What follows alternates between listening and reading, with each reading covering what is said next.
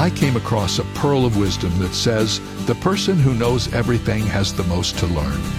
That was certainly true in Jesus' day. The religious scholars in Jerusalem, the Pharisees and scribes, thought they knew everything, and indeed, they knew a lot about the laws of God and their own laws. But that didn't keep them from having no knowledge of what God was doing right before their eyes. Their great knowledge blinded them to who Jesus Christ was. It takes great humility to say, Lord, teach me, but God blesses that kind of humility while he opposes those who know it all.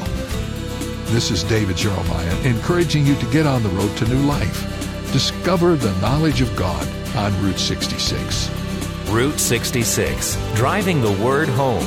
Log on to Route66Life.com and get your roadmap for life. That's Route66Life.com. Route 66. Start your journey home today.